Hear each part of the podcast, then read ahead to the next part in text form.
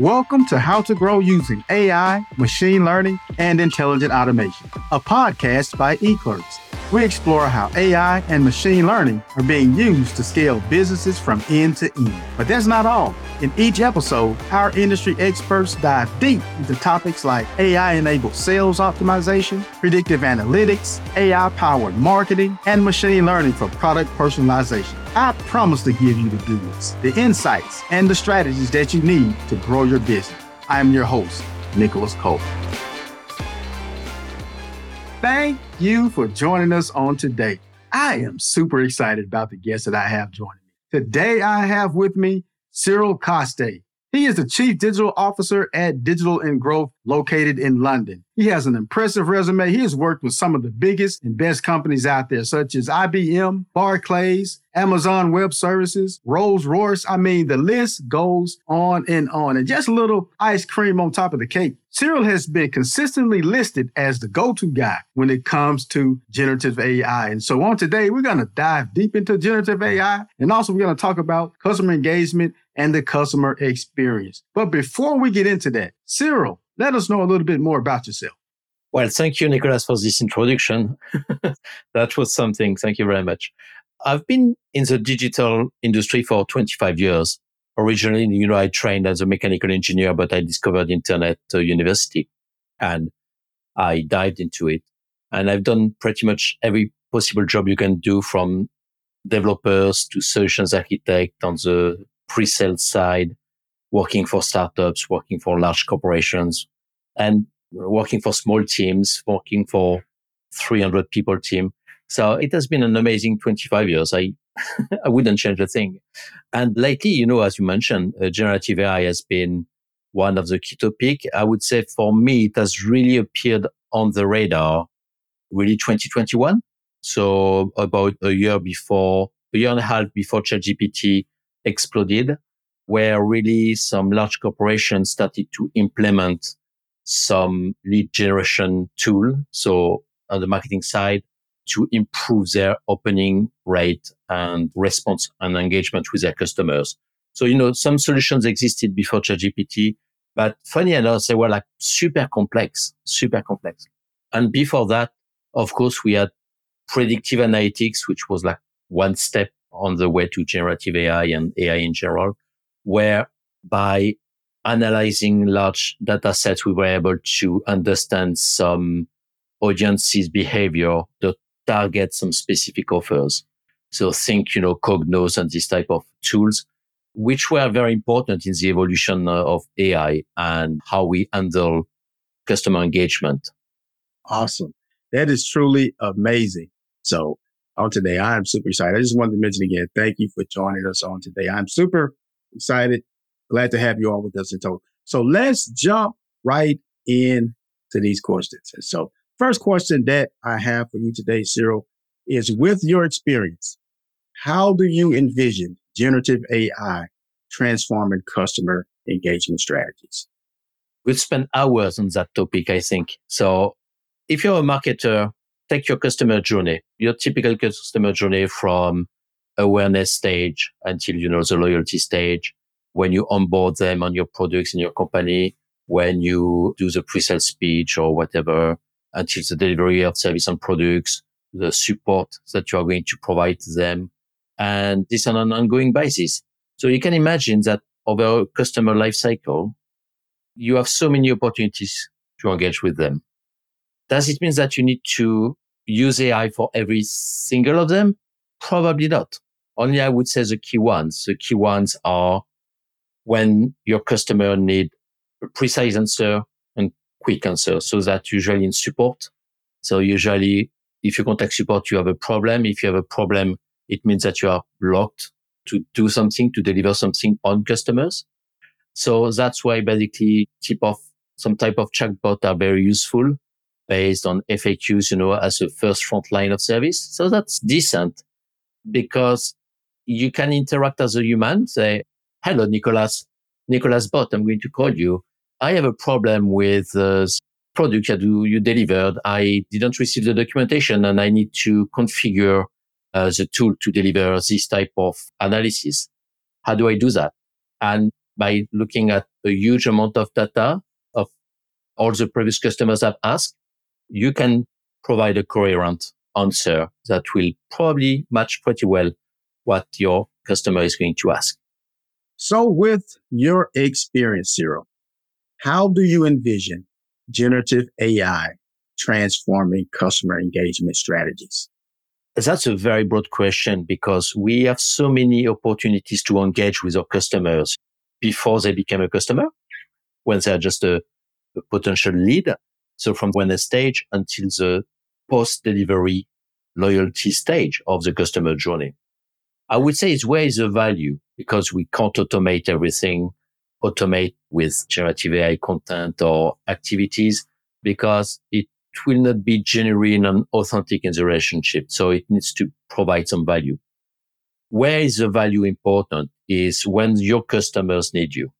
So where does it make sense to add value to the customer engagement? So it's where our customers need you the most, which is support function, where usually when a customer has a problem with a service delivery or a product, they want support immediately, especially if it's a B2B business because it impacts their own delivery, their own supply chain.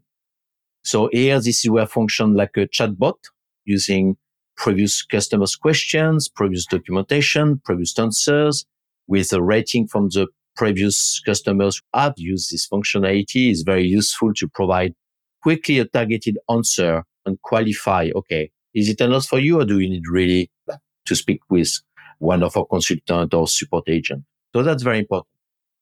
Then you have, of course, the sales generation where it's not important for the customers, but it's important for your business to be able to target when the customers will need you the most in order to focus your marketing activities, marketing and sales activities at that moment, at that time with the right offer. So it means understand your customer buying patterns, understand their industry challenges, understand how their own customers affect their decision process. So if you do this manually, it's almost impossible, because you need to aggregate too many sources, too many datas. And if you do have to do this for all your customers, it's far too consuming in terms of time.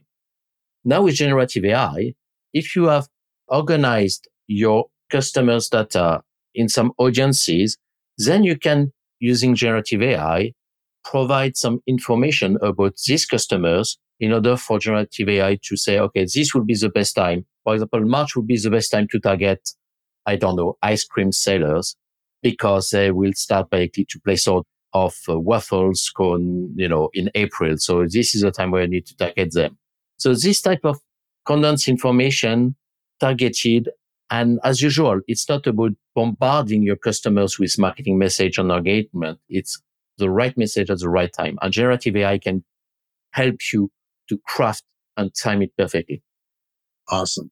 Interesting insights there. Thank you for letting us in on that and cluing us in on that. And so with that in mind, how should companies approach the ethical boundaries of AI application as it relates to data privacy and trust? The reason I ask that is because my father, he is in the legal field and they began experimenting with AI. And so one of the first questions that he asked me is, what happens to our data? What happens to our customer data? And so from that standpoint, could you give us some insight on that? I think your choice of word with ethics is very important. So when I did my business degree at UCLA, I had a mandatory ethics course. And the definition of ethics was what is morally acceptable at the current time. So it has nothing to do, in a sense, with what is legal or not, but what is morally accepted by the society at the current time. And the challenge is society do not understand AI and how it's built. What is generative AI? What does it mean to use your data to build some models and how your data are used? I mean, even me, I cannot claim that I understand that problematic fully. So in a sense, it's very strange to ask, what is ethics or moral to do with the data? So Europe has we have a GDPR, which we have the same in the UK, and some states in the US have also some similar data privacy protection for individuals. Brazil also. Is it enough? It's always the same. Is you can build all the regulations in the world you want. If you have no one to enforce the rules, they don't exist. And right now, these rules are mainly applied on big tech companies and large organizations because they have the means to have a data compliance officer and process all the GDPR requests, etc.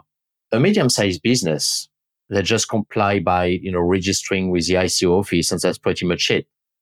Because especially when you use cloud-based solutions, you don't necessarily know where all your customers' data are.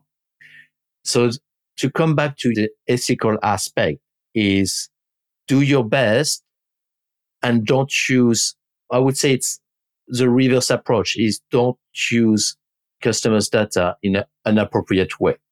And in a sense, don't train your AI or don't use generative AI on your customers' data in a way that wouldn't want someone to use your own data, if that makes sense. I think we are going to see a lot of regulations coming in. It's so new that basically even regulators probably don't know what to regulate in this area. We don't have all the use cases. We don't necessarily understand the full scope of what type of problems this use of our data in the models are going to create or not. So it's very new.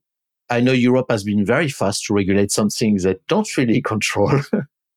It's probably going to be a key topic in the same sense that, after the subprime crisis in 2008, we had a lot of regulations in the financial services industry. Probably when we have the first scandals around data privacy and unethical use of data by LLMs and generative AIs, and maybe we will see like a spike of legislations at this moment. But right now, honestly, don't do what you wouldn't want someone to do with your data. Follow the law.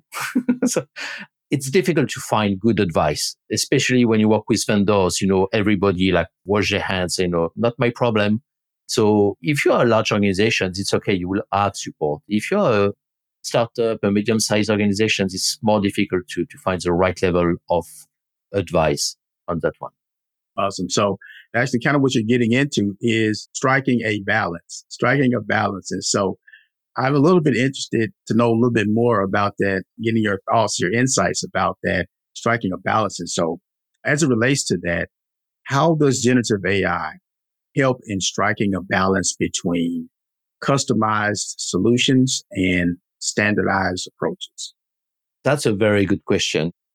I never thought about generative AI as that way, as one side versus another side. So if we take the real world, let's say standardized products are usually for the masses and personalized products, high-end products, usually luxury, premium brands, etc. Can we think in the same way about generative AI? Because the cost is very low. Generative AI cost is shockingly low. We put so much power or fingers because what we can build is absolutely incredible compared to the amount of capital and resources it would have required even just a few years ago. And these questions about standardized approach, personalized, is the same as before. As long as it's not creepy, you can personalize as much as you want. But if you start to personalize everything in a very extreme manner, where basically you can list someone's meals for the week, where you can say where they've been on holidays, where you can summarize their 10 years of order purchase, that's going to be creepy. You say, oh gosh, you know so much about me? I don't want, So personalization, once again, it's not about showing that you know everything about your customers, but it's always what is relevant at the right time. And, I've said that at the first question you asked me. But I like this example is that, relevancy is you can sell a Christmas tree until the 24th of December. The 25th is like the value is zero. So that's very irrelevant. So it's if I want to buy a car, once I bought the car, it's too late to try to sell me a car. Okay. So this time frame is very important. And generative AI, this is why it's fantastic, I find, is when you are going to be able to have a different view and understand your customer's journey better. You know that just by analyzing the purchase of a woman, you know that when she starts to buy a multivitamin pack, it's usually because they became pregnant. So that's an indication. And using this type of flags, especially when you're in a B2B environment, when you can follow, okay, how many job positions have they opened on their website? Because it means that they anticipate a spike in their activity. So maybe we should focus on that. Have they launched a new product line? Because if I provide customer support for them, it means that, oh, I need to produce a more diverse workforce because there are new products to support.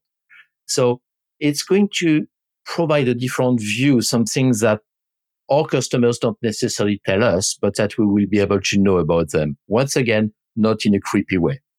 But I'm really looking forward to that. So right now, what I'm working on is more the fraud detection and credit card payment, where we start to apply this type of techniques. So you, as a card user, you don't even see that. But basically, by analyzing, I cannot say what type of activity we track, but basically to reduce the fraud rate, just even by a little bit, we are talking in trillions of dollars. And the fraud is in hundreds of billions of dollars. So if you can just reduce this by 0.01%, you are talking about a huge amount of money. So imagine you can reduce the fraud by 10, 20, 30%. It's magic money. Okay, Cyril. So in that same vein, with that being said, could you share your insights on how small to medium-sized enterprises can leverage generative AI? Yes, use it as your favorite consultant. Very often, what small and medium businesses cannot access compared to the large organizations is specialized consultants, specialized knowledge. I don't say don't believe everything about what generative AI is going to produce, but you can make it an additional member of your workforce. You can use it to automate. So in order to free up your time, you can ask generative AI to automate some tasks. For example, help me to target my next marketing campaign. Help me to improve my website and help me to improve my follow-up email campaign, etc. So there are plenty of questions that will require usually the use of external consultants or hire someone for a few weeks, few months, that you can, by writing the correct prompt and using your own data, carefully train a model based on your data, where you can improve that. So if you're a small, medium business, don't copy and paste prompts. That's the worst thing you can do. The most important skill in generative AI is to learn how to write prompts. My prompts are usually 100, 200, 300 lines long because you need to explain what you need. You need to give a context. You need to explain what format, etc. So the most important skill beyond just playing a bit with ChatGPT is how to write the best prompt. Because one of the key issues right now with generative AI is consistency in the quality of answers. If you ask ChatGPT or Claude a question today and you ask them next week, it may tell you the complete opposite. So you need to be sure that the way you write the prompt, you have something consistent. Otherwise, it's going to be a stranger business you're going to run. So in that same vein, just piggybacking on that. So would you say writing prompts, would you say that right now is the biggest challenge that organizations are facing when it comes to implementing generative AI, or do you see it as that and in addition to other things? Can you give us some insight on that? Okay, so I think that's one aspect is writing prompts. I say, write me 1,200 words blog post about generative AI. You're going to have a 1,200 words blog post about generative AI. But I'm afraid it won't be a great one because you didn't say with the audience. You didn't say what type of brands or angle you wanted to cover. So you need to be very selective and careful, when you write the prompt. because generative AI will do exactly what you ask it to do, unfortunately. So the way I explain it very often is right now we are at a crossroads, amazing crossroads. The first one is AI/generative AI. Was met by automation. So think either the expensive solutions from Microsoft, AWS, or the more low market solutions such as Zapier or make.com. I say low cost doesn't mean they are less efficient, but they are just more popular in, for example, startups and small, medium businesses. And no code, low code also. So we have these three technologies who have arrived at the market extremely low cost. And this gives you the same basically tech stack as large organizations. So before you couldn't dream having these abilities to use generative AI, train your own model, automate your business processes, and create your own applications, your own business applications based on your specifications using low code, no code. So as I say, with minimum training. And now basically, if you invest the time to learn these skills, you are basically on the same level as larger organization. That's, for me, it's a paradigm shift. That's really the convergence of these three changes that's going to make the world very different in the next few years. Thank you for that. That's truly amazing. And so the next question that I want to ask you, I want to pick your brain a little bit. What are the upcoming trends or breakthroughs in AI that you believe will significantly alter the landscape of customer engagement in the next 5 years? That's a very interesting question. And I haven't really thought about that. With everything that has been already delivered in the past 2 years, and especially since the 30th of November, 2022, already so much to do. I know that in the media, you see a lot of mention about when AI is going to match human intelligence, etc. I'm not necessarily super interested in that part of the discussion, but I think maybe in the next few years, what we are going to see is specialized generative AI on some specific problem. Imagine a generative AI to replace your finance department, accounting department, a generative AI to build high-rise or build a car. So I think we are going to see more of these specialized generative AI that have been specifically trained around some business or consumer problems. That's, I think, where we are going to be. And around that, we will have an ecosystem of companies that we build and improve existing customer engagement. For example, it's unlikely that if you want to buy a house, you are going to go on generative AI specialized in designing and planning the building of a house. But you will contact a company that knows how to use this specific generative AI and, validate that the answers are correct. That you don't call the plumber before the foundations are finished and this type of stuff. So I think this is where we are going to go. Awesome. That's truly fascinating to me. And so in that same vein, as AI continues to evolve, what steps, in your opinion, should businesses or organizations take to future-proof their operations and customer engagement models? Again, another very interesting question. As usual, the best way to future-proof your company is to fix your current problem and understand why you have a customer churn rate, why customers are leaving you. It's not always because you will improve something that you will keep these customers. Your customers, the acquisition cost of a customer is disproportionately higher than the cost of keeping an existing customer. So the engagement must be seen, in my view, and priority number one is how do I keep my existing customers before trying to gain new one?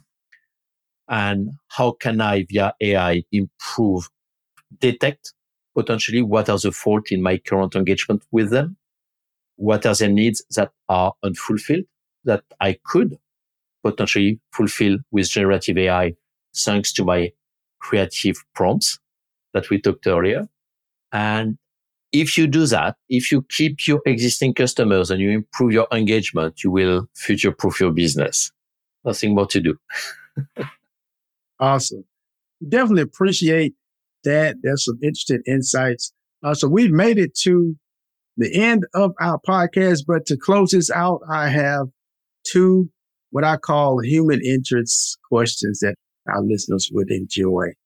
And so the first question I want to ask you in human interest segment of this episode is, who in the world of AI and machine learning would you most like to take to lunch?